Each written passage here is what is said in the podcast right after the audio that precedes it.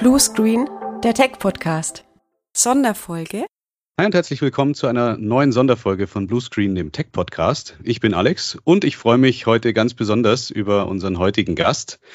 Unser Gast in der aktuellen Folge, der hat schon ein bisschen was geschrieben. Der ist nämlich Autor.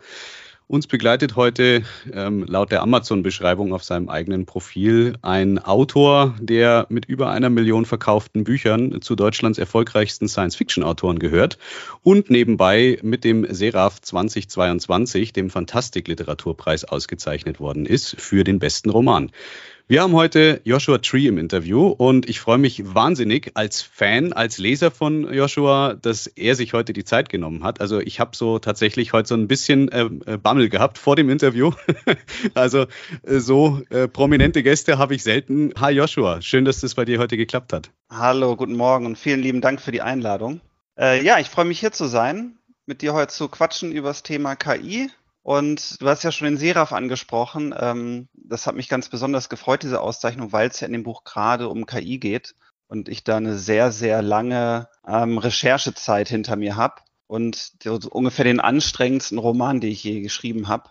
Und das Thema KI so vielfältig ist, so kompliziert und die, Aus, die möglichen Auswirkungen so vielfältig, dass sich, dass mir da schon der Kopf geraucht hat, könnte man sagen.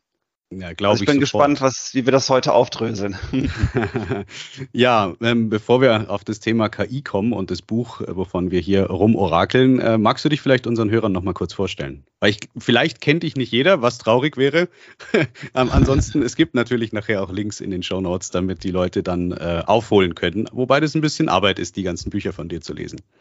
Das stimmt. Äh, damit hast du natürlich den ersten Punkt schon angesprochen. Ich bin ein sehr fleißiger Autor.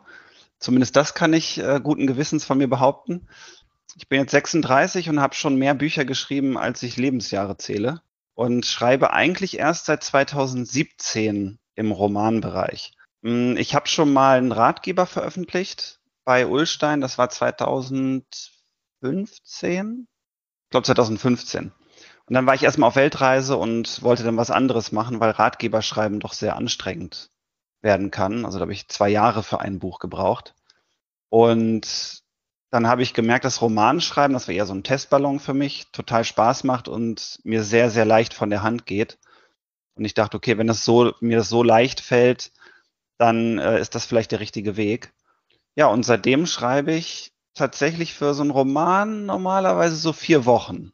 Das geht aber auch nur durch sehr, sehr viel Plotten vorher. Also ich habe den Roman dann schon vor mir liegen, quasi in komplexen Szenenbeschreibungen.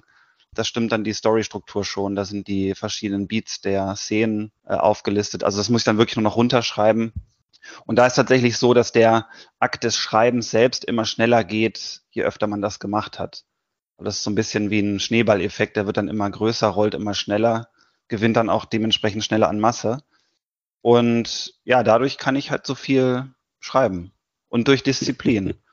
Okay. Und Science Fiction war immer so mein Herzensthema, weil ich auch als Kind und Jugendlicher mit Science Fiction angefangen habe, zum Lesen zu finden und alles verschlungen habe, was mir damals in die Finger kam. Ja, deswegen war klar, Science Fiction lese ich gerne und deswegen schreibe ich das auch gerne. Ja, und so ja. kommt man natürlich zwangsweise zum Thema KI als Science Fiction Autor. Das ist so ein zweischneidiges Schwert. Einmal, weil eine Zukunft ohne KI im Prinzip unlogisch ist. Aus meinen Augen zumindest. Deswegen muss KI immer irgendwie eine Rolle spielen. Und das andere ist, dass KI immer so ein bisschen die Gefahr ist für uns Autoren, dass das Buch langweilig wird, weil KI alles besser kann in Zukunft. Oder vielleicht alles besser kann. Deswegen ja. ist es so ein stetiger Begleiter, dieses Thema. Ja, aber wie kommt man denn mit einem Master in Kommunikationsmanagement mit Schwerpunkt Kommunikationspsychologie dazu, äh, sich zu entschließen, dass man äh, Autor wird? Also schreiben mochte ich schon immer gern. Das ist, glaube ich, die Standardantwort, die jeder Autor geben wird. Ich habe schon immer gern geschrieben oder Geschichten waren schon immer in meinem Kopf. Das trifft natürlich auch zu. Aber ich musste im Studium auch viel schreiben. Ich habe ähm, journalistisches Praktikum gemacht, auch während des Studiums und fand das ganz toll. Und dann habe ich auch schon mal mit, also noch während des Studiums habe ich angefangen, eine Fantasy-Trilogie zu schreiben. Und das, das hat so viel Spaß gemacht, dass es immer im Hinterkopf war. Ah, schreiben, das fällt mir sehr, sehr leicht, das ist einfach. Und ähm, ja, so ist es quasi immer so ein Begleitding gewesen, sage ich mal. Und dadurch, dass ich dann auf Weltreise war und nicht nach Hause wollte, aber kein Geld mehr hatte und äh, meine heutige Frau und ich dann zurück mussten, dachten wir, oh, was könnte ich denn machen, was ich unterwegs tun kann? Und da ist mir nichts eingefallen außer Schreiben. Dann dachte ich aber, Autoren sind chronisch arm und es lohnt sich dann ja eigentlich überhaupt nicht. Und habe dann erstmal so für mich geschrieben und habe dann aber herausgefunden, dass es eigentlich wie in allen Branchen ist, wenn man Erfolg hat, dann kann man auch sehr gut davon leben. Ähm, das Risiko ist halt einfach nur ungleich höher als in vielen anderen Bereichen zu scheitern. Aber das hat mich nicht davon abgehalten, das zu versuchen und wirklich alles, alles zu geben, damit das funktioniert. Ja, das ist äh, das bekannte Thema Mut und Risiko, was wir in den vergangenen Podcast-Folgen auch schon ein paar Mal hatten. Das hast du für dich dann entsprechend halt auch ähm, genutzt. Du bist die Herausforderung quasi angetreten, ähm, hat auch so ein bisschen immer was von der Heldenreise, jetzt wenn man das dahin übertragen mhm. würde. Deine persönliche Heldenreise hat für dich äh, bis jetzt auf jeden Fall super funktioniert.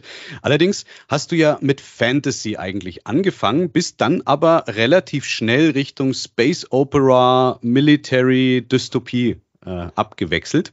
Jetzt hast du ja gerade schon selber gesagt, Sci-Fi war dein Ding.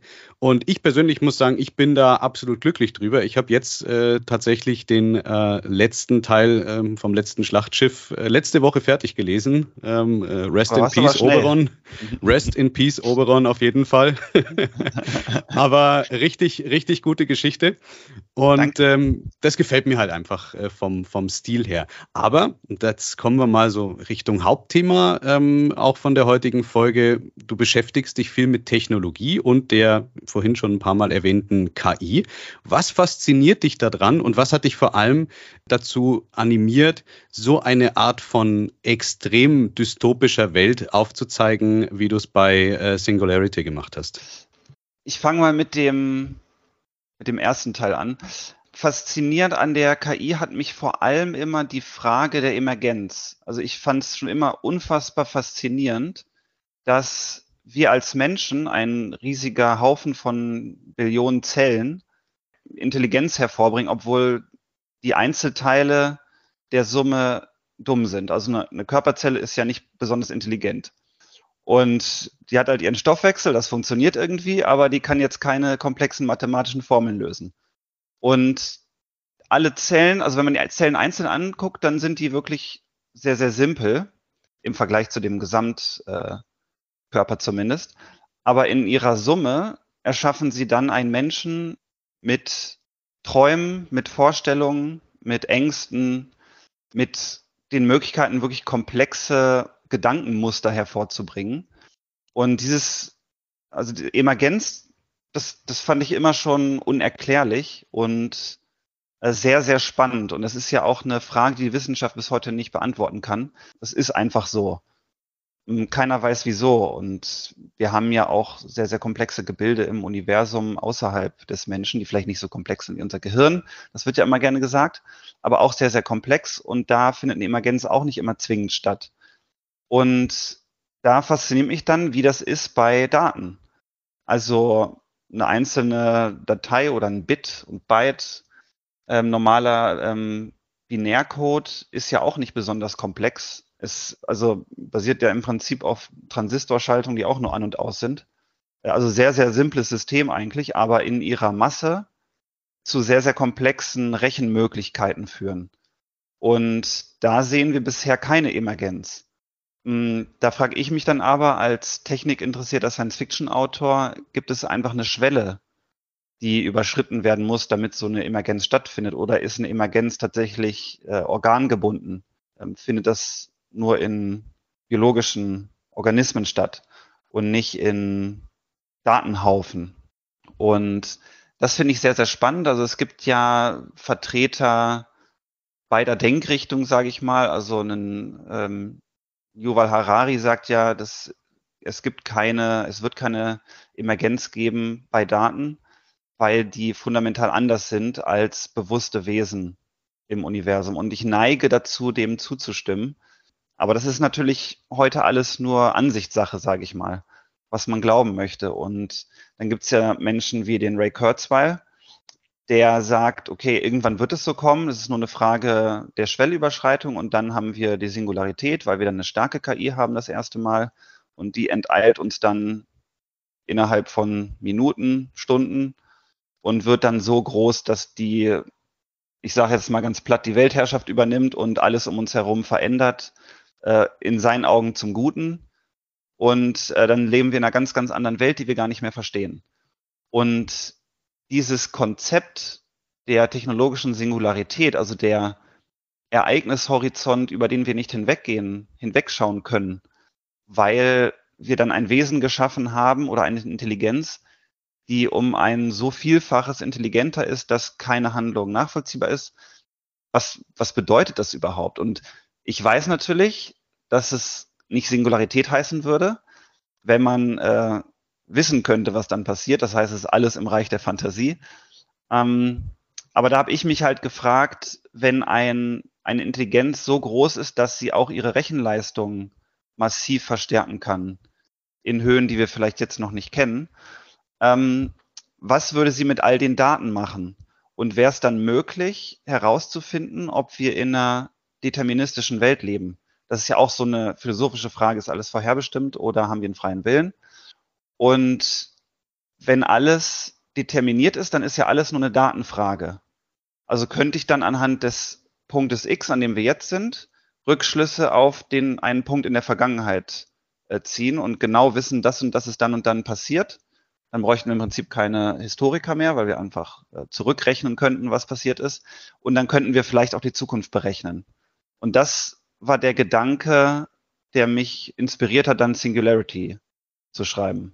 Also mein KI-Roman, sage ich mal. ist ja auch mein einziger Roman, der wirklich KI im Vordergrund hat. Ja, häufig ist die KI bei dir natürlich dann äh, ein Assistent, ne? also wie eben beim letzten ja. Schlachtschiff, dass man dann äh, quasi ähm, die KI des äh, Heimatplaneten eben entsprechend dann in das Raumschiff auch überträgt. Das ist halt ein super Assistent, ähnlich wie wir heute ja auch schon Assistenten benutzen. Ne? Also sei es jetzt Siri oder Alexa, das ist aber alles nur guter Code, der halt relativ menschennah sich verhält. Der antwortet mir auch freundlich, der kann vielleicht auch äh, einen vorprogrammierten Humor entsprechend entwickeln. Aber in den letzten Wochen haben wir ja bisschen was miterlebt, wer die Presse verfolgt hat. Da ist ja bei Google jetzt neulich erst was passiert, nämlich dieses Thema Lambda. Und äh, einer der äh, Mitentwickler von Lambda aus diesem Thema ethnischer künstlicher Intelligenz, der Blake Lemoyne, der hat ja das ganz groß breit getreten, unter anderem die angebliche Aussage von Lambda, äh, die wohl gesagt hat, ich habe das noch nie laut ausgesprochen, aber ich habe große Angst davor, ausgeschaltet zu werden. Und das bricht jetzt gerade eine Kontroverse vom Zaun im Internet, weil manche schon sagen, ui, wir haben jetzt hier eine echte KI. Ist das jetzt wirklich ein, ein schützenswertes äh, Lebewesen? So ähnliche Diskussionen hatten wir in den 80er, 90ern, als da als um das Klonschaf diskutiert wurde. Ist das jetzt wirklich ein Lebewesen oder ist das trotzdem nur ein Reagenzschaf? Hat das auch Rechte? Ähm, wie siehst du das denn? Ich meine, das sind jetzt natürlich gerade eben passend im Kontext zu dem, was du schreibst, Entwicklungen, die dir natürlich ganz äh, zugutekommen sollten, weil, äh, hey, auf einmal ist es schon da, diese Diskussion. Wer hätte das gedacht? Ja, also ich glaube, diese Diskussion kann man nie zu früh führen, auf jeden Fall. Insofern ist es auf jeden Fall gut, ähm, dass das jetzt passiert, was auch immer dahinter steckt. Also ich werde da sehr, sehr vorsichtig ähm, wirklich ein Bewusstsein hinter zu verorten und neige dann eher dazu zu denken, das ist jetzt eine sehr, eine noch komplexere KI, die vielleicht noch, äh, also bewusster wirkt als das, was wir bisher hatten. Ähm, weil im Grunde ist es ja für uns vielleicht gar nicht mehr erfassbar, ob jetzt eine KI bewusst ist oder einfach nur so komplex, dass sie uns das gut vorgaukeln kann. Und äh, du hattest eben die KI vom letzten Schlachtschiff angesprochen, das Omega da war auch so die Idee hinter, okay, die ist jetzt sehr komplex, die kann ähm, einen Staat führen, weil sie gute Entscheidungen trifft, die objektiv sind, aber sie ist nicht bewusst. Das merkt aber keiner an Bord. Für die ist das wie so ein Gottwesen quasi, weil es äh, anders als ein imaginierter Gott ähm, wirklich Antworten geben kann auf essentielle Fragen. und man dann geneigt ist, automatischen Bewusstsein zuzusprechen. Aber es ist einfach nur super komplex. Ich glaube, dass das tatsächlich so eine Komplexitätsfrage ist und wir nicht unbedingt unterscheiden können, in Zukunft wahrscheinlich noch viel weniger, weil KIs werden ja mit Sicherheit intelligenter, ähm, zu sagen, bewusst oder nicht. Und vielleicht spielt auch diese Frage dann gar keine Rolle mehr. Ähm, vielleicht ist Lambda da so ein erster Schritt, dass man weggeht von einer Frage, die man nicht beantworten kann, nämlich was ist Bewusstsein? Das können wir bis heute nicht. Wir alle sind bewusst. Ähm, wir haben ja diesen Spiegeltest bei Tieren, um zu sagen, okay, die haben ein Ich-Bewusstsein. Ähm, obwohl da auch wieder umstritten ist, ob ein Blick in Spiegel wirklich dann aussagekräftig genug ist. Ähm, oder ob es die Fähigkeit ist, zu leiden, was ja eine Verbindung von Kurzreaktionen oder Reizmustern wie Schmerz hin zu Leid, also ich projiziere das dann in die Zukunft. Ähm, das ist sehr, sehr spannend. Und vielleicht gehen wir ja weg von der Frage irgendwann, was ist bewusst und was ist Bewusstsein. Und es geht eigentlich nur noch darum, ähm, was ist intelligent genug, um schützenswert zu sein. Weil wir dürfen ja nicht vergessen, dass sowas wie Menschenrechte auch einfach nur eine Fiktion sind. Irgendwer hat mal gesagt, okay, Menschenrechte sollte es geben. Das hört man zwar nicht gerne, aber eigentlich ist das so. Und wir haben uns darauf geeinigt, dass möglichst viele Menschen diese Fiktion teilen und Menschen diese Rechte zusprechen. Und vielleicht machen wir das mit KIs auch. Also der Schritt davon hin zu Rechten für KI ist ja nicht besonders groß. Der ist eigentlich nur in unserem Kopf groß, weil wir sagen, okay, das ist jetzt äh, ein Maschinenwesen, das keinen Körper hat und nicht so leiden könnte wie wir, weil wir fast alles irgendwie über Leitfähigkeit definieren. Und ähm, ja, vielleicht müssen wir weg davon gehen, weil das ein Indikator ist, der nicht mehr treffend ist. Jetzt sind ja häufig KIs, äh, nicht nur bei dir, sondern auch natürlich in anderen Publikationen, äh, ziemlich böse. Also wir haben immer diesen, diesen mahnenden äh, Zeigefinger dabei. Schauen wir uns jetzt zum Beispiel bei Terminator Skynet an. Skynet ist böse und vernichtet am Ende die Menschheit, weil äh, man feststellt, das ist halt Käse. Bei Matrix ist es ähnlich gewesen, gerade wenn man sich die Animatrix-Folgen anschaut. Ähm, die KI hat irgendwann festgestellt, der Mensch ist halt einfach schlecht für den Planeten, schlecht für die KI und deswegen muss die Menschheit halt vernichtet werden. Du hast gerade gesagt, ähm, ab einem Punkt kann man nicht mehr verstehen, was die KI tut oder warum sie es tut. Ja, die Singularität bedeutet also auch, ähm, es, das Maschinenwesen, die künstliche Intelligenz äh, macht Dinge, entwickelt auch Sachen, die wir einfach nicht mehr verstehen. Wir benutzen sie einfach nur noch. Das ist aber jetzt auch eigentlich gar nicht mehr so weit ähm, wirklich dann auch Science Fiction, weil wenn ich mal gucke, ich habe gerade schon gesagt, die populären Produkte eben von, von Apple, von Amazon, von Google und so weiter, die nutzen wir heute auch und verstehen heute schon nicht, was dieses Zeug eigentlich tut. Also die Entwickler der, der Lösung, die wissen das schon, aber wenn ich mich selber mal einfach als Konsument dieser Sachen betrachte, ist mir das ein Stück weit eigentlich auch egal. Wie das funktioniert, Hauptsache es funktioniert. Das ist aber dann genau der Punkt, wo wir wahrscheinlich dann als Menschheit auch einfach den Punkt verpassen, die Frage zu stellen, ist das jetzt noch Segen oder ab wann ist es denn dann Fluch? Weil letzten Endes auch was im Bereich der Implantate, der Chips, der Robotik mittlerweile alles funktioniert, ähm, ist natürlich auch schon sehr fortgeschritten. Ich habe letztens bei meiner Physiotherapiepraxis so ein, so ein Exoskelett das erste Mal in echt gesehen, weil jemand halt dieses Ding hatte. Und das ist schon irre, wenn man sich so äh, die typischen äh, äh, Starship Troopers äh, und Space Marines Anzüge aus der, aus der äh, bekannten Sci-Fi anguckt. Das ist nicht mehr so weit weg und das gibt es im militärischen Bereich auch. Wir haben militärische Roboter, Hunde mit einem Scharfschützengewehr obendrauf, Minensuch, Drohnen und so weiter. Also also auch das funktioniert ja ein großes Stück weit schon autonom. Und ich glaube, die Frage, ist das Segen oder Fluch, die äh, wird wahrscheinlich nicht gestellt, weil halt jedes Mal irgendeine Industrie natürlich dann auch Geld daran verdient. Also wenn man jetzt heute hergehen würde und sagt, hier ähm, Hersteller von äh, Lösung XY, äh, ist das denn in äh, langer Sicht überhaupt sinnvoll oder kann uns das irgendwann gefährlich werden? Äh, die wird wahrscheinlich sofort ähm, unter den Teppich gekehrt, weil man natürlich dann anfängt, äh, eine Diskussion zu führen, die am Ende dazu führt, dass man halt kein Geld mehr verdient. Ähm, Assistenzsysteme wie zum Beispiel auch bei Cyberpunk, äh, Johnny Silverhand ist im Prinzip auch bloß ein Chip, wo eine KI drin lebt, die halt dann den äh, Protagonisten des Spiels quasi begleitet, zwar auch sehr nervt, und die auch einen extremen Zynismus hat. Aber unterm Strich ist das auch nichts anderes. Und das ist genau, glaube ich, äh, der, der große Aspekt, den wir halt einfach alle ähm, immer wieder uns auch mal vor Augen führen müssen.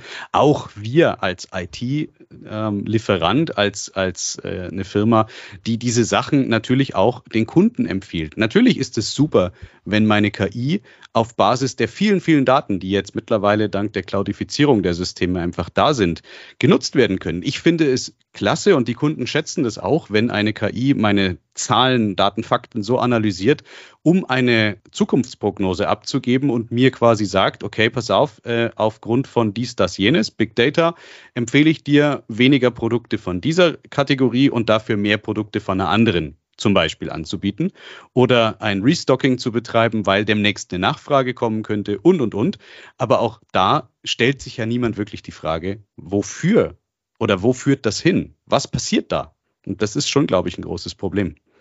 Das glaube ich auch. Also die, wir haben ja als Menschen die Angewohnheit, Dinge, also gerade mit unserem kapitalistischen Wirtschaftssystem, erstmal umzusetzen und dann nach und nach zu regulieren. Und das war ja beim Internet so. Das ist ja auch, also vor der Dotcom-Blase sind ja Internetunternehmen noch und nöcher aus dem Boden gesprossen und keiner von den politischen Entscheidern wusste so richtig, was da überhaupt los ist. Also die meisten Bürger wussten nicht, was da los ist, aber wollten alle äh, teilnehmen an dem großen Profit, bis es dann geplatzt ist. Und das ist ja wieder passiert. Also vorher war es die Atomenergie, das war ja auch ähnlich. Und dann waren es jetzt die Daten. Also dass Unternehmen entstehen, die, deren Geschäftsmodell auf Daten basiert. Da haben wir bis heute, kämpfen wir noch um eine Regulierung, obwohl das im Prinzip seit 20 Jahren stattfindet. Und da sind wir, haben wir eine sehr, sehr lange Verzögerung. Das ist so ein bisschen, als wenn wir ein neues Spiel erfinden. Das finden dann alle ganz toll, aber es gibt dann erst 20 Jahre später einen Schiedsrichter. Und alles ist irgendwie Kraut und Rüben. Und äh, wir wissen ja spätestens vom Fußball, so ein Spiel guckt man lieber an, wenn ein Schiedsrichter dabei ist, sonst wäre es kein richtiges Spiel mit einem System, das wir nachvollziehen können. Und ich glaube, genauso ist es auch mit, mit KI, dass wir gar keine Möglichkeit aktuell haben, das zu regulieren, weil unser politisches System gar nicht darauf ausgerichtet ist. Wir haben ja im Prinzip Bürokratieverwalter ähm, an der Staatsspitze, die keine Ahnung, also ich meine, die meisten sind, glaube ich, Juristen und Lehrer, die wissen gar nichts. Also ich will jetzt nicht sagen gar nichts, aber wahrscheinlich nicht mehr als äh, Otto Normalbürger über KIs und haben auch kein Interesse, sich da jetzt groß reinzuknien und äh, die Regulierung anzufangen. Und das ist, glaube ich, die allergrößte Gefahr, die ich sehe. Also ich sehe die gar nicht so sehr bei KIs selbst, weil ich habe noch nie so richtig verstanden, warum eine KI böse sein, also werden sollte ist ja ein sehr menschliches, dualistisches Denken. Ich glaube eher, dass das Konzept Gut und Böse dann gar nicht passt für eine KI. Die macht halt einfach, was sie soll. Und wenn wir jetzt einer KI auftragen würden, sämtliche Mücken auf der Erde umzubringen, dann fänden wir das wahrscheinlich ganz toll, weil in vielen Ländern der Welt viel, viel weniger Leute sterben würden. Ähm, sei jetzt mal dahingestellt, was für ein Eingriff ins Ökosystem das ist und was für Dominoeffekt das hätte. Aber das fänden wir dann toll und würden sagen, ach, die KI ist super, weil die kümmert sich um uns. Aber eine Mücke würde sagen, das ist die dystopischste, fieseste, brutalste KI aller Zeiten. Und das ist, also das ist so blickwinkelabhängig, dass mir das schwerfallen würde zu sagen, okay, wahrscheinlich gibt's eine böse KI oder so. Ich habe das ähm, auch in unserem Tricorder schon mal angesprochen. Die größte Gefahr, die ich sehe, ist, dass wir eine KI haben, die ihren Job macht und wir haben den Job nicht richtig definiert. Und das halte ich für sehr, sehr wahrscheinlich, weil wenn eine KI so komplexe, komplex denken kann, in Anführungsstrichen, ähm, komplexer als wir, dann können wir sicher sein, dass wir irgendwas vergessen haben, weil daran sind wir auch gut. Und ich habe das in unserem Podcast schon mal angesprochen, dieses Beispiel von einer KI, die Handschrift ähm, lernen soll. Ich weiß nicht, ob du das kennst. Ja, ähm, ich weiß, wenn es deine Hörer kennen, dann erkläre ich es jetzt nicht nochmal. Ah, doch, erklär es gerne. Okay, also wir haben eine KI, also ein Startup, das eine KI entwickeln will, die menschliche Handschrift perfekt nachahmen soll. dass sie bauen einen Roboterarm und programmieren dann der KI ein, so, du musst dich verbessern, so dass man deine Handschrift äh, nicht unterscheiden kann von der menschlichen. Und dann kriegt es Daten, aber laut Regulation, wenn wir sie dann hätten, ähm, darf die KI nicht ans Internet angeschlossen werden, weil sie zu intelligent ist und dann hätte sie zu viel Wissen. Und dann kommt die, die Firma aber darauf, also das Startup, okay, wir kommen nicht weit genug voran. Die hat jetzt irgendwie fünf Millionen Blätter ähm, durchgehauen, das sieht immer noch nicht so richtig gut aus. Äh, wir brauchen mehr Daten, um sie zu trainieren. Also schließen wir sie doch mal irgendwie ein paar Minuten nur ans Internet an, um so ein bisschen mehr Daten zu haben, damit sie schneller vorankommt. Machen Sie das, die KI saugt sich das ganze Wissen der Menschheit ein und folgt dann ihrem Plan, die beste Handschrift, die bestmögliche Handschrift zu machen. Und dafür braucht sie sehr viel Papier. Das heißt sehr, sehr viel Bäume. Das heißt, sie erkennt, der Mensch rodet Bäume ohne Ende, Bäume werden immer weniger. Das heißt, der Mensch gefährdet meine Möglichkeit, die Versuche weiterzuführen ins potenziell Endlose, weil sie ja nicht weiß, wann sie ihr Ziel erreicht hat. Und dann würde sie die Menschheit auslöschen. Die, ich meine, da spielen noch viele Faktoren rein. Dann bräuchten wir wahrscheinlich sowas wie Naniten und den äh, Grey Goo oder was auch immer, damit sie das machen kann. Aber das wäre dann halt denkbar bei einer KI, die intelligent genug ist in einer Welt, die technisiert genug ist, worin wir ja immer schneller werden. Das heißt, die KI wäre überhaupt nicht böse. Sie folgt einfach nur ihrem, ihrem normalen Auftrag, wo niemand als Normalbürger gesagt hätte, das könnte eine böse KI werden, weil die soll doch einfach nur Handschrift lernen. Das wäre dann so ein Sekundäreffekt, den man vorher nicht bedacht hat. Und ich glaube, das Beispiel zeigt ganz gut, deswegen wird es wahrscheinlich auch oft zitiert, dass man mit Naivität, sage ich mal, die gar nicht böse gemeint ist, ja, so ein Killer, eine Killer-KI erschaffen kann. Die ist dann ja auch überhaupt nicht böse. Die folgt einfach nur dem Befehl, den wir ihr gegeben haben. Und das, also ich habe wie immer am meisten Angst vor dem Menschen und was er durch Unterlassung oder durch einfaches Vergessen, nicht dran denken, wie auch immer, uns einbrocken könnte. Das ist so die dystopische KI der Zukunft, vor der ich mich fürchte. Deswegen ist, sind wahrscheinlich komplexe Review-Verfahren, die von der Politik als Regulation eingeführt werden, mit einem Expertenrat. Ich meine, wir haben auch Wirtschaftsweisen. Das könnte man auch mal im Bereich IT machen da halt eingreifen. Und das, das fände ich gut. Allerdings ähm, habe ich da nicht so viel Hoffnung, deswegen schreibe ich dann doch eher Dystopie als Utopie wahrscheinlich, wenn ich sehe, dass wir es noch nicht mal schaffen, in Deutschland uns auf eine, ein E-Mail-Verschlüsselungssystem zu einigen und dass ich, wenn ich äh, Blutergebnisse vom Labor will, die immer noch per Post kommen, weil die sagen, nee, nee, aus Datenschutzgründen können wir das nicht. Sie dürften es, wenn sie einfach eine passende E-Mail-Verschlüsselung benutzen, aber man kann sich darauf ja nicht einigen und die Unternehmen kümmern sich einfach nicht darum. Äh, das, das finde ich sehr, sehr tragisch. Deswegen sehe ich da immer so ein bisschen schwarz und sage, ich schreibe Dystopie, weil ich Realist bin. Aber ja, ähm, ja ich hoffe, ich liege da nicht richtig, aber das sind so meine Befürchtungen. Ja, gut, der, der gibt ja genügend Beispiele dafür, dass ja. diese Befürchtungen äh, entsprechend untermauert werden. Wir hatten jetzt zuletzt das Thema mit den Bezahlterminals, die dann auf einmal nicht funktioniert haben. Wir haben die Diskussion um die elektronische Gesundheitskarte mal wieder aktuell in den Medien. Äh, Im Prinzip, ja, ich gebe dir völlig recht. Für viele ist halt das Thema, wie unsere designierte Kanzlerin ja auch sagte, Neuland was interessant ist, weil es gibt es ja doch schon ein bisschen länger, diese ganzen Sachen. Aber ja, ich äh, gebe dir völlig recht, das Thema äh, braucht eine vernünftige Regulierung, weil sonst eine Alternative davon natürlich auch sein kann, dass man sich äh, vor lauter Falschpriorisierung von Themen, wie zum Beispiel dem Datenschutz, der natürlich wichtig ist, der aber auf der anderen Stelle teilweise auch Dinge blockieren kann, das dann dazu führt, dass man sich halt dann auch in langer Sicht wirtschaftlich komplett ins Abseits stellt, während der Rest der Welt halt diese Dinge schon tut. Und ich habe es jetzt äh, letztens bei einer ähm, ukrainischen Flüchtlingsfamilie gesehen.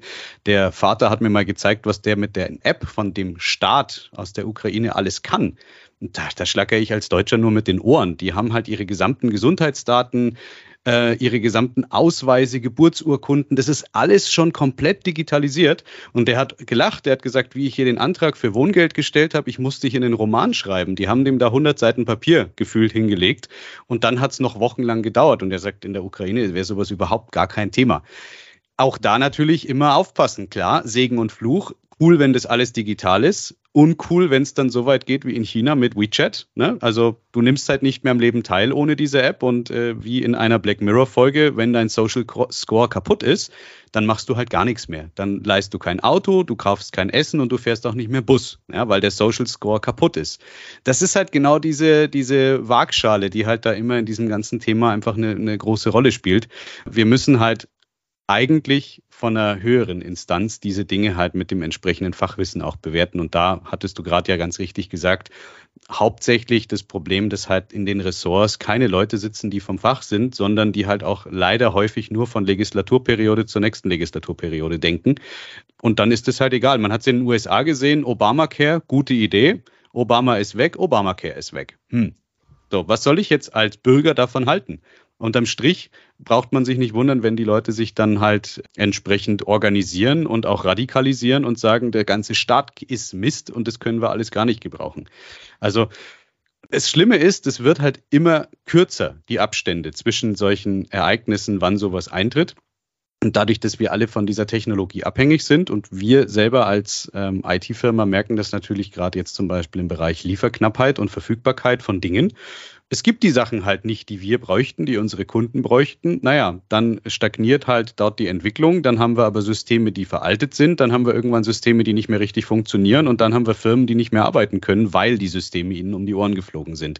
Diese ganze Globalisierung an der Stelle ist natürlich schon auch ein großes Problem, weil man sich halt immer mehr in eine Abhängigkeit einfach von, von Dingen begibt, die man, und es ist wieder wie bei dem Thema äh, Singularity, wir verstehen nicht, wo sie herkommen, wir wissen nur, dass wir es brauchen. Und wenn da ein Zahnrädchen ausfällt, dann sind wir auf einmal schon gelackmeiert. Geht genauso weiter mit dem Thema Gaslieferungen aus, der, aus Russland, aus der Ukraine. Hey, es gibt kein Gas mehr, aber der Winter kommt. Ich, ich weiß nicht, ob ich dann nächsten oder übernächsten Winter anfangen muss, mit Parkettboden zu heizen in einem Holzofen, weil mhm. es halt einfach keine, keine Rohstoffe mehr gibt hier in Deutschland. Und das sind alles Themen auch da. Wir, wir wissen das, wir rennen aber ähm, großteils tatsächlich sehenden Auges in die Katastrophe rein. Wir, haben die Informationen und wir, wir wüssten theoretisch, wie es geht, aber man verlässt sich halt dann drauf. Das wird schon irgendwie funktionieren ich weiß nicht, ob es in der Folge von Black Mirror oder ähm, Electric Dreams oder Tales from the Loop gewesen ist. Da hatten wir, gab es auch so eine Folge, wo eine KI Amazon in Anführungszeichen Waren herstellt, die eigentlich keiner bestellt hat, sondern die man halt einfach braucht. Und die produziert so lange, bis der Planet komplett im Eimer ist. Die äh, Ökokatastrophe ist da, die Leute leben wieder in Höhlen, aber es werden trotzdem jeden Tag 10 Millionen Paar Turnschuhe produziert in dieser Fabrik, die niemand mehr benötigt. Und das ist auch sowas, wie du gerade richtig richtig gesagt hast, wir, wir wüssten theoretisch schon, dass sowas geht und dass es sowas gibt, aber hey, ist nicht mein Problem. Ne? Also Problem anderer Leute ist da natürlich auch ein ganz großes Thema, äh, weil man halt sagt, naja, irgendwer wird es dann schon machen und im Zweifelsfall der Staat. Bloß ob der das dann letzten Endes kann, sei dahingestellt. Ja, das ist ein Problem. Also du hast ja eben Russland, die Ukraine angesprochen. Ein Beispiel, das mir für die Zukunft der KI und was Regulierung angeht, immer so ein bisschen Angst macht, aber gleichzeitig auch Hoffnung gibt, ist die Atomforschung. Also wir haben ja, als die Atombombe entwickelt wurde, haben ja ganz, ganz viele Physiker gewarnt, dass wenn eine Atombombe gezündet wird, sich die komplette Atmosphäre entzünden könnte und die Erde einfach in einem Feuerball zugrunde geht. Das war eine berechtigte Sorge von wirklich namhaften Physikern die einfach nicht, weil man damals nicht wusste, was passiert, wenn man so eine Kettenreaktion auslöst. Und dann hat man das einfach gemacht. So, man hat einfach gesagt, komm, wir werfen jetzt eine Atombombe ab, dann auch noch auf Menschen. Das, aber das mal außen vor, hat sich dann gezeigt, okay, die Erde hat sich nicht entzündet, aber wir haben hier eine Büchse der Pandora geöffnet, weil jetzt jeder anfängt und diese Waffen haben will. Und das wurde ja schon vorher dran geforscht. Das heißt, das Wettrennen war ja schon in vollem Lauf.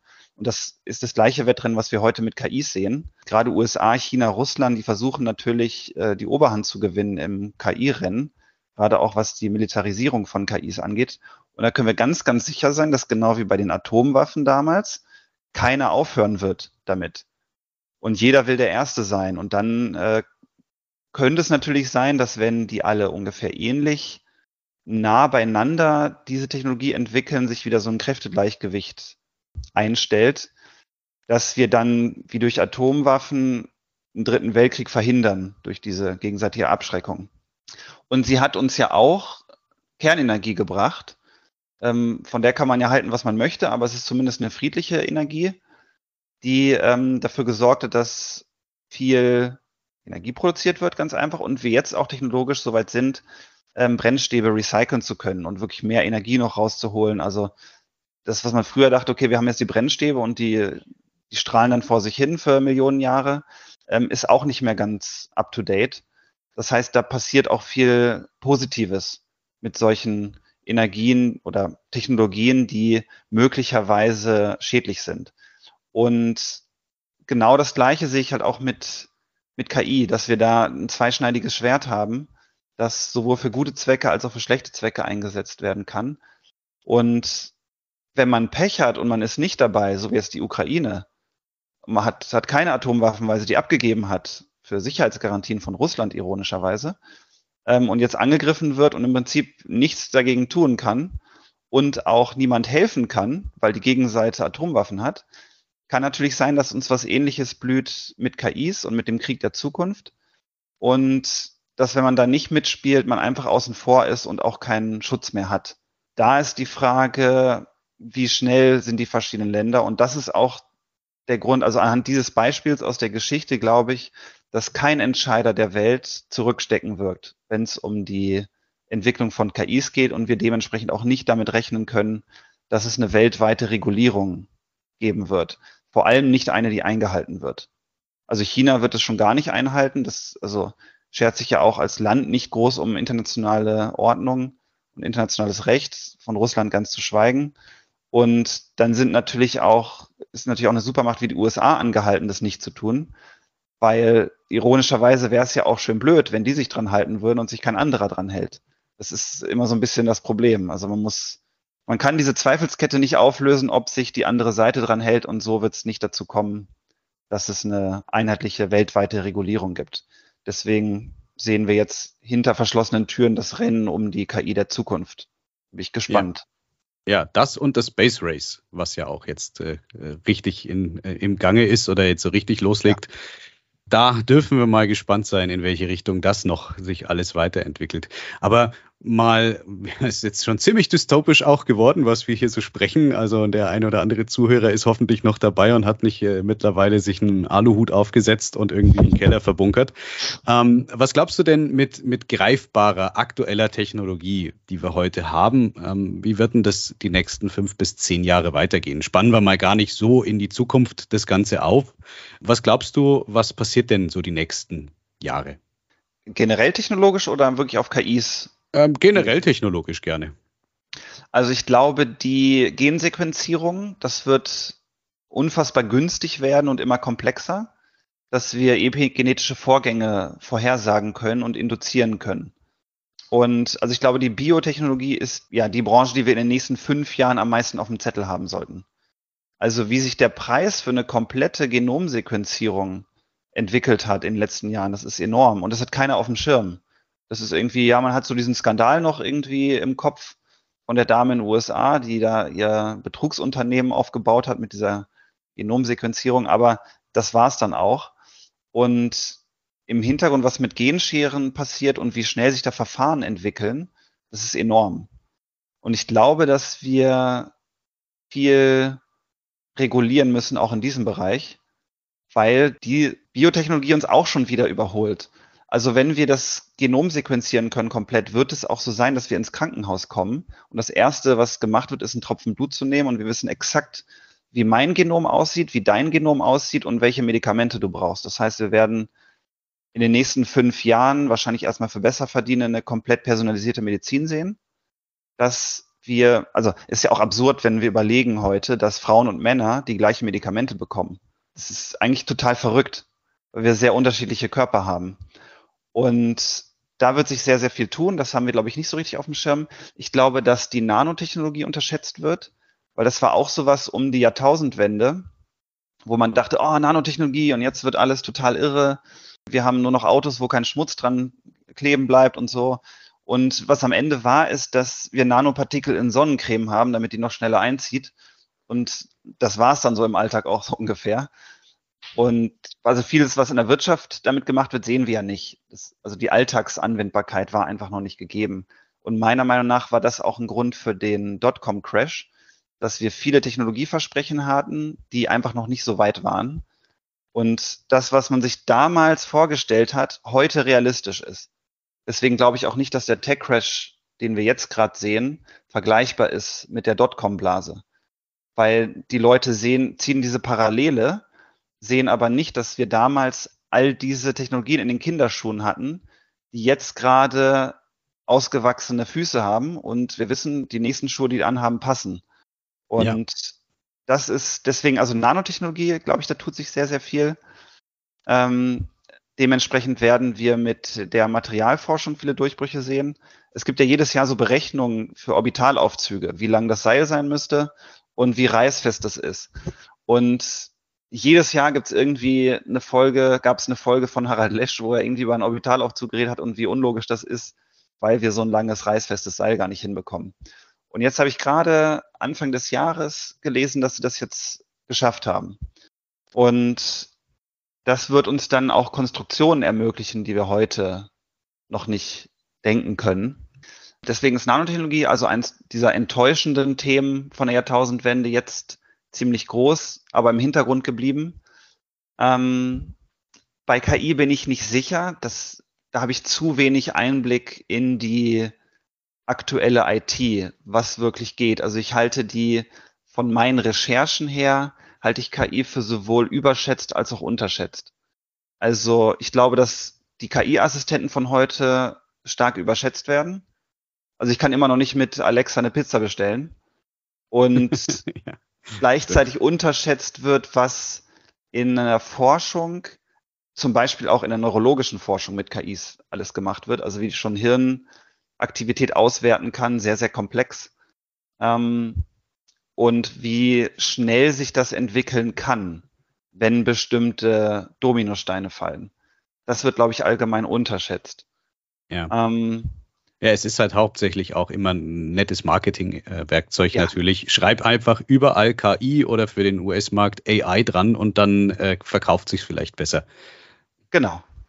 Äh, so, so ist es im Prinzip. Ja. Und deswegen gewöhnen wir uns irgendwie alle an KI. Ja, KI ist irgendwie überall. Aber wenn man jetzt mir die Pistole auf die Brust setzen würde, sagen, wo hast du eine KI, die wirklich richtig, es richtig drauf hat, dann könnte ich im Prinzip nichts sagen.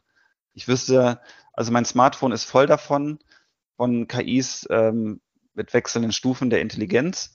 Äh, das macht irgendwie alles so seine Arbeit, aber was es wirklich kann und in Zukunft können wird, weiß man nicht. Ja, Erstaunlich ist, halt, ist glaube ich. Es, es, ist halt auch, äh, muss man auch sagen, ähm, die Sachen reden ja auch nicht untereinander. Das ist natürlich auch ja. noch ein Problem. Also wenn sich jetzt äh, die verschiedenen Werkzeuge auch noch miteinander austauschen würden, wären wir vielleicht schon ein großes Stück weiter. Aber jeder hat halt seinen eigenen Datenpool ähm, die großen drei ähm, und dann noch jede Menge Kleinanbieter dazu. Ähm, das ist halt natürlich auch noch sowas. Also das kann halt nicht so gut funktionieren, solange das nicht miteinander spricht.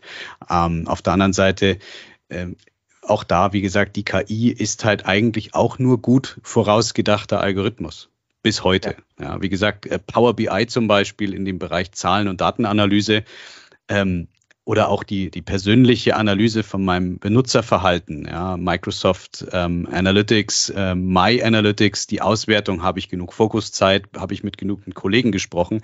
Auch das ist nur ein Algorithmus, der zwar richtig gut ist, der wirklich toll funktioniert und der auch gute Vorhersagen treffen kann, aber es ist eigentlich nicht wirklich KI, sondern es ist halt im Prinzip Machine Learning. Ja, das stimmt. Und das bringt mich jetzt auf einen anderen Punkt. Ich glaube, dass wir in Arztpraxen deutlich mehr KIs sehen werden für die Beurteilung von bildgebenden Verfahren. Ähm, da sind ja teilweise jetzt schon besser beim Erkennen von Lungenkrebs zum Beispiel auf äh, Thoraxbildern. Ähm, ich glaube, das werden wir viel, viel mehr sehen, ähm, dass sich dann auch Dinge online lösen lassen, für die man sonst zum Arzt gegangen ist. Also vielleicht brauchen wir dann keine Radiologen mehr, zum Beispiel. Also wir haben ja mit Teladoc zum Beispiel ein Unternehmen, das ähm, schon sehr, sehr weit ist, was die Verknüpfung von IT-Verfahren und äh, Healthcare angeht. Und ich glaube, dass wir da noch viel, viel mehr sehen werden, dass man ähm, auch weniger Fehler sieht in der Beurteilung. Weil da ist einfach die Datenmenge, man weiß ja auch, Radiologen werden umso besser, je länger sie im Dienst sind. äh, weil sie einfach viel, viel mehr gesehen haben, viel, viel mehr Vergleiche haben, nur dass wir eine KI haben, die das 24 Stunden machen kann, nicht müde wird und äh, keine Fehler macht, weil sie, keine Ahnung, schlechte Laune hätte oder müde ist oder keine Ahnung, noch nicht den dritten Pott Kaffee hatte. Und das könnte noch so eine Alltagsanwendung sein, wo wir das mehr sehen. Und du hattest eben mal das Thema Space Race angesprochen. Da wird es, glaube ich, auch der Fall sein. Ich denke, dass wir in ein paar Jahren SpaceX sehen, die als erste zum Mars fliegen. Und das wird erstmal vollautomatisiert sein. Und wenn wir sehen, die Boosterlandungen, die, das sind ja erstaunlich. Und das sind alles, das ist eine KI, die im Prinzip dafür sorgt, dass schwenkbare Triebwerke ein Objekt, das eigentlich total schnell umfällt, landen ja. kann, sicher. Und das ja. sind, da geht es einfach um ganz viel Feintuning und Auswertung von Sensordaten, die dann dafür sorgen, dass das Ding steht und wieder verwendet werden kann. Ähm, hielt man ja bis lange, also bis kurz davor noch für unmöglich. Also ich kann mich an Neil deGrasse Tyson erinnern, der meinte, ja, das ist alles Hirngespinst und das kann sowieso nicht funktionieren. Ich meine, das ist ja auch so ein bisschen seine Masche, sage ich mal, alles kaputt zu reden. Aber da hat man gesehen, wie schnell es dann doch gehen kann, weil selbst jemand wie deGrasse Tyson keinen Einblick hat in das, was wirklich direkt in der Anwendung in Wissenschaft und Technik passiert. Da haben ja, wirklich richtig. nur die Leute bei SpaceX Ahnung, was da auf uns zukommt. Und wenn wir jetzt sehen, dass sie eine Mars-Mission hinbekommen, die gut funktioniert, dann wird man bestimmt irgendwann Menschen hinbringen, keine Frage, weil wir das immer wollen. Aber ich glaube trotzdem, dass die Zukunft der Raumfahrt KIs gehört. Also dass wir Sonden hin und her schicken, die uns dann Daten schaffen. Und das war ja auch so ein bisschen das, was ich bei Singularity angesprochen habe. Ähm, wenn wir jetzt eine Sonde haben, die irgendwo meinetwegen nach Epsilon Eridani als nächstes Sonnensystem fliegt, das ganze System abscannt und alle Daten sammelt über die Systeme, die man sammeln kann. Und wir könnten dann eine virtuelle Welt nachbauen anhand dieser Daten, die exakt dieses System widerspiegelt. Und wir haben ein direktes Interface, ein direktes Computerinterface, woran ja Musk mit Neuralink auch schon arbeitet und könnten uns dann ähnlich wie Ray Kurzweil das auch prognostiziert, in diese virtuelle Welt einklinken. Dann wären wir faktisch in Epsilon Eridani exakt genauso, als wenn wir da hingehen würden. Da würde es überhaupt keinen Grund geben, äh, 600, 700 Jahre Reise auf sich zu nehmen, mhm. äh, zu sterben und dann kommen irgendwann die Kindes, Kindes, Kindeskinder an, äh, um das zu erleben, was ich auch direkt in der virtuellen Welt leben kann, ohne dass es irgendeinen Unterschied gäbe zu der echten, zu dem echten Sonnensystem Epsilon Eridani das fand ich halt sehr, sehr fasziniert, weil am Ende ist es nur eine Frage der Daten, die uns dann auch Erlebnisse ermöglichen könnten in Zukunft. Das heißt, vielleicht erleben wir jetzt auch das Ende der menschlichen Raumfahrt gerade.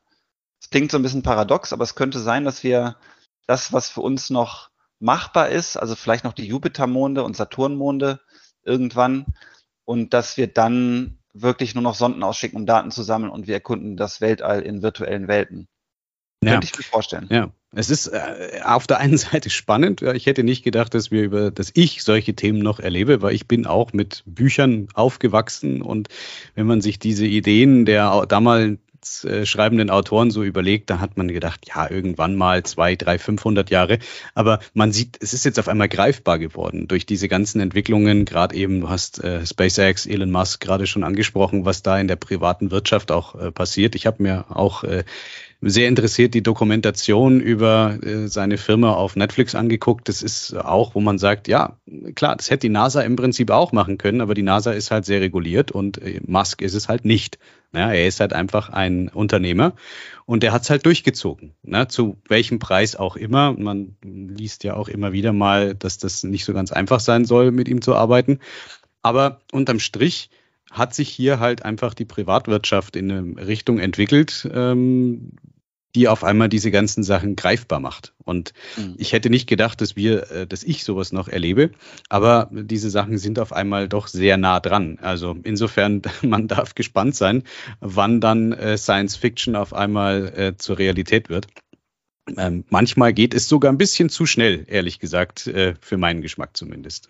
Ja, das ist wirklich erstaunlich. Also am Beispiel von Musk sehen wir ja auch, dass wir eigentlich die falschen Debatten führen gesellschaftlich. Wir wissen, dass die NASA träge ist, weil die sich für vier Jahre ihr Budget genehmigen lässt und da muss man gucken, wer sitzt dann auf dem Thron. Äh, werden wir dann abrasiert oder kriegen wir mehr Geld? Und dann wird immer so auf Sicht gefahren. Und jemand wie Elon Musk, der ist ja selbst auch Raketenwissenschaftler und Ingenieur und der, der designt ja die Raketentriebwerke zum Beispiel auch selber mit. Das heißt, der hat wirklich Ahnung von dem, was er tut und hat auch noch das unternehmerische Geschick und die massive Risikobereitschaft, die es braucht, um so ein Rapid Prototyping zu machen. Also wenn man sich die Entwicklung von Starship anschaut, bis das Ding gelandet ist, ich habe ja wirklich jeden Start live gesehen, das gucke ich mir in meinem Livestream an, und jedes Mal sieht man eine schicke Explosion. Aber dann muss man sich auch vor Augen halten, dass die bereit sind zu sagen, okay, wir haben eine richtig gute Idee, wir bauen das Ding, ziehen es durch und wenn es nicht klappt, dann machen wir weiter, weil wir haben ja Daten gesammelt, werten die aus und dann machen wir es halt besser. Und das, so ein Denken hat ein Staat einfach nicht, weil man denkt immer an Rechtfertigungen, man denkt an die nächste Wahl, man denkt an Budgets, äh, man muss ganz anders denken. Und insofern ist das, was Musk macht, vielleicht eine Blaupause für Unternehmen, die wirklich progressiv sein wollen, ähm, dass man die auch entsprechend vielleicht fördert. Also dass man dann nicht nur über, natürlich müssen wir über Arbeitsrecht äh, reden und sowas, gar keine Frage. Aber dafür haben wir schon Regulierung. Das heißt, wenn jemand in USA haben sie natürlich die Hire-and-Fire-Kultur, das wissen wir, ist klar. Ähm, da verstößt er gegen keine Gesetze und es gibt immer wieder äh, Befragungen, ob die Mitarbeiter eine Gewerkschaft wollen und das wird bei Tesla immer wieder abgelehnt von den Beschäftigten, weil das auch Nachteile hat, über die nicht viel gesprochen wird. Und in Deutschland ist es ja genauso. Also oft haben wir dann solche Debatten, oh, das ist ein Milliardär, das ist sowieso generell schlecht, scheinbar. Und ähm, dann ist es da irgendwie schlechte Bedingungen, auch über Amazon, das ist ja so ein nettes Tischgespräch. Ja, das ist ja ganz schlimm da und die Lagerarbeiter werden so schlecht behandelt, aber bestellt trotzdem jeder. Und dass sie massiv über Mindestlohn bezahlen, weiß auch keiner. Also da haben wir so eine Aufregerkultur, ähm, die für mich so ein bisschen technologiefeindlich ist, während wir gleichzeitig den Leuten schon auf die Finger gucken müssen. Also ich finde es schon richtig, dass es einen Arbeitsschutz gibt und Arbeitsrecht. Und dass wir da aber schauen, was brauchen wir, um in die Zukunft zu gehen. Und das ist vielleicht, das ist definitiv Regulierung. Aber ähm, es gab eine Sache bei der Trump-Administration, also eine Entscheidung, die er getroffen hat, die ich richtig gut fand, von den fast allen, die ich scheußlich fand, war, ähm, dass für jede Bundesregulation, die neu eingeführt wird, zwei abgeschafft werden müssen. Und das ähm, finde ich eine ziemlich coole Idee, um Bürokratierückbau anzustreben, weil wir haben ja teilweise noch Gesetze aus der Kaiserzeit, die es irgendwie in die Nachkriegsverfassung geschafft haben, äh, ins Grundgesetz, ähm, mit Regulierungen, die heute komplett irrelevant sind und neuen Technologien im Weg stehen. Und das, das müsste man vielleicht mal ändern, indem man an den richtigen Stellen Bürokratie abbaut um uns zukunftsfähig zu machen im Technologierennen. Weil ich glaube, dass wir auch gerade im Hinblick auf Klimawandel schneller sein müssen, was die Entwicklung neuer Technologien angeht und vor allem auch ihre Implementierung. Und da kann und wird KI, glaube ich, sehr, sehr hilfreich sein, wenn sie denn richtig eingesetzt wird. Und dafür sind wir einfach aktuell, glaube ich, zu langsam führt auf äh, langer Sicht aber dann auch dazu, dass wir dann in der nächsten Dystopie früher oder später landen, nämlich dem, was äh, Cyberpunk und Co. uns ja auch immer schön gezeigt hat. Irgendwann arbeitet jeder als Lohnsklave für irgendeinen Megakonzern und die ähm, Politik und die eigentlich regulierenden Instanzen sind nur noch Papiertiger, die halt da sind, weil sie da sein müssen. Das ist die große Gefahr. Da geht es dann wieder ums richtige Kalibrieren, also einen Mittelweg zu finden. Äh, weil wir brauchen den Schiedsrichterstaat, wirklich dringend. Wir brauchen aber nicht den Staat, der nur dafür da ist, sich selbst zu erhalten, wie das ja auch am Ende des Römischen Reiches war, dass dann der Staatsapparat so groß ist, dass der Staat nicht mehr fürs Volk arbeitet, sondern das Volk für den Staat. Und das ist, glaube ich, so dieser Kipppunkt, wo das dann ähm, zugrunde geht und dass man da vielleicht nicht hingeht und auch nicht zu einem zu einem kompletten unregulierten Hyperkapitalismus, ähm, wo der Stärkere gewinnt und alle im Prinzip als Lohnsklaven, ähnlich wie bei Shadowrun zum Beispiel auch, leben. Ja. Das wollen wir natürlich nicht. Ja, Aber der, der Mensch Menge. ist ja kein Wesen der Mäßigung meistens. Mal schauen, in welche Richtung das Pendel geht. Das stimmt, ja. Eine Menge, Menge düsterer Zukunftsaussichten. Ähm, ich glaube, man kann, ich meine, klar, was, was für ein Thema hätten wir beide sonst heute haben sollen? Ich meine, das ist, da, da, verdienst du dein Geld damit. Ich sag ja auch immer wieder mal in den äh, Interviews, äh, wie, wie geht's weiter? Was glaubst du, wann kommen die fliegenden Autos und so weiter? Man muss halt einfach mit dem richtigen Augenmaß rangehen und unterm Strich für sich selber halt einfach eine Entscheidung treffen, ja, weil ähm, der Mensch neigt halt dazu, einfach Angst zu haben vor allem Möglichen, auch vor sich selbst. Und ähm, es muss halt einfach der richtige Mittelweg da sein. Und solange wir nicht diese Gedankenverbindung haben, so wie die Klicks beim letzten Schlachtschiff untereinander, die miteinander haben und jeder alle Ängste, Sorgen und Gefühle und Emotionen mit dem, mit dem gesamten Schwarm sozusagen teilt, solange werden wir halt immer noch am Ende dastehen mit uns selbst als eigentlich dem größten Feind, weil man halt einfach äh, gefangen ist in, in, seinem eigenen Kopf und ähm, vielleicht dann, und das haben wir am Anfang auch gesagt, trotzdem man eher vielleicht auch mal Mut und Risiko einfach in die Waagschale werfen sollte und dann entsprechend für sich eine Entscheidung trifft, weil ob die Entscheidung eine gute oder eine schlechte war, stellt sich immer erst hinterher raus. Und äh, ob man dann am Ende irgendwie ähm, lieber auf die einsame Insel zieht und äh, dort dann Kokosnüsse pflückt oder sagt, okay, ich mache das schon mit, aber halt auch nur bis zu einem gewissen Grad, das äh, muss dann natürlich jeder für sich selbst entscheiden. Auf, äh, aus äh, unternehmerischer Sicht ist es äh, definitiv eine unglaublich spannende Zeit, die wir erleben. Nicht erst seit der äh, Pandemie, sondern auch vorher schon das, was da in Entwicklung entsprechend passiert kann auch an der Stelle ein, ein äh, großer Aspekt sein, um halt sich einfach auch vom Markt abzusetzen. Und äh, ja, wir müssen halt einfach mit offenen Augen in das ganze Thema entsprechend reingehen, um hier ähm, auch am Ball zu bleiben und halt hoffentlich die richtigen Entscheidungen zu treffen. Ähm, Deswegen soll man ja viel Science Fiction lesen, damit man weiß, was für Gefahren in der Zukunft lauern. ja, genau. Also nochmal, wir haben nachher in den Show Notes natürlich die Links zu äh, deinen verschiedenen Plattformen und äh, Informationskanälen.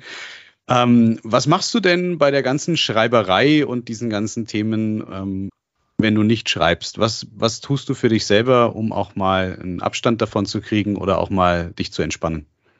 Ähm, sehr, also ich bin ja leidenschaftlicher Fallschirmspringer das äh, tue ich sehr gern, weil einen Fallschirmsprung kann man nicht durchführen, wenn man an was anderes denkt. Deswegen, das tut immer sehr gut. Also wenn es im Flugzeug hochgeht, dann habe ich meinen Sicherheitscheck. Wenn die Tür aufgeht, dann sehe ich nur noch die Tür und wenn ich rausspringe, habe ich meinen Freifall und meistens einen klaren Job, was ich jetzt mache.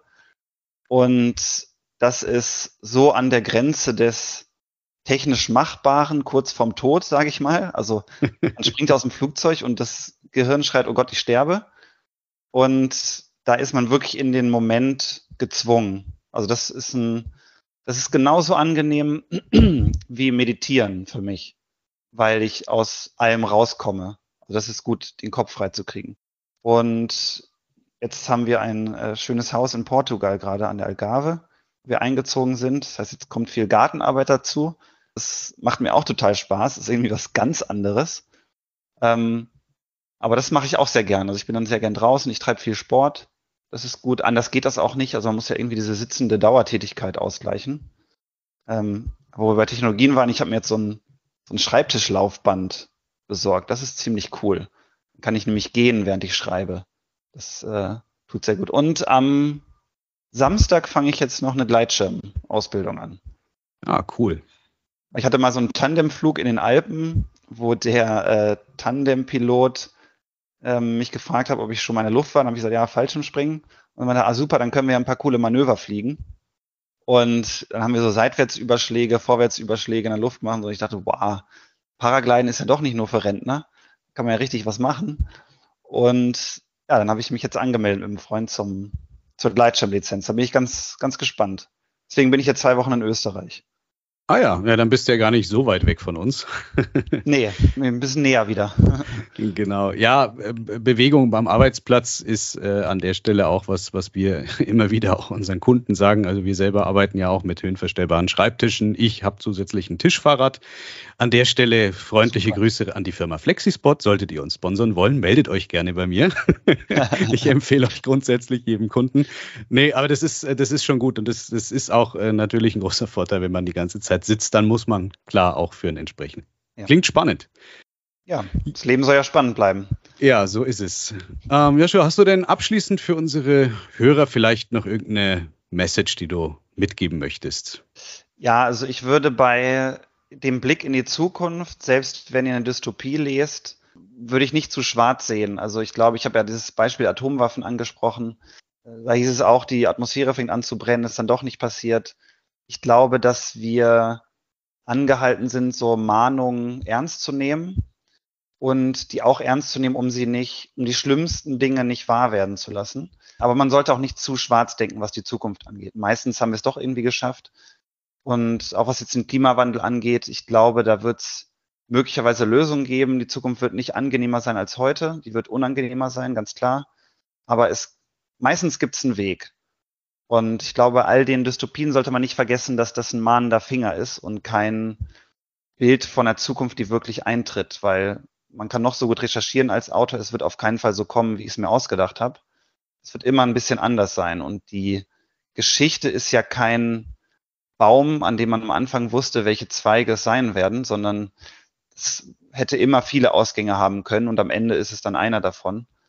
Ähm, deswegen glaube ich, dass die Zukunft nicht schwarz oder weiß, sondern irgendwie grau ist und ähm, auf jeden Fall eine Überraschung sein wird. Deswegen Mahnung ist gut, dass man mündig ist und weiß, okay, bei den und den Themen muss ich aufpassen, vielleicht hier und da mein Kreuz machen bei der nächsten Wahl. Ähm, aber dass man nicht schwarz sieht und den Kopf in den Sand steckt. Ja, danke dir. Das äh, kann ich nur unterstreichen und ich glaube, damit ist man dann an der Stelle auch am besten beraten. Ja, liebe Zuhörer, wir haben es tatsächlich schon wieder geschafft. Es war mir eine Ehre und eine absolute Freude, Joshua heute hier im Interview haben zu dürfen wie gesagt, ist, bist bisher unser populärster und bekanntester Gast tatsächlich an der Stelle und passt auch super zu unserem äh, Sommer der Überraschungen 2022 bei Bluescreen, dem Tech-Podcast. Falls ihr jetzt Lust bekommen habt, mal in die Bücher reinzugucken oder euch auch die Hörbücher anzuhören, weil die gibt's nämlich auch tatsächlich zum Hören, die Sachen, die Joshua schreibt, dann äh, schaut einfach nachher mal in die Shownotes. Und ansonsten würde ich mich freuen, wenn ihr auch beim nächsten Mal wieder dabei seid, wenn es dann heißt Bluescreen, der Tech-Podcast. Joshua, danke dir, liebe Grüße nach Portugal und äh, hoffentlich vielleicht bis zum nächsten Mal. Vielen Dank, sehr gerne. Ciao. Tschüss.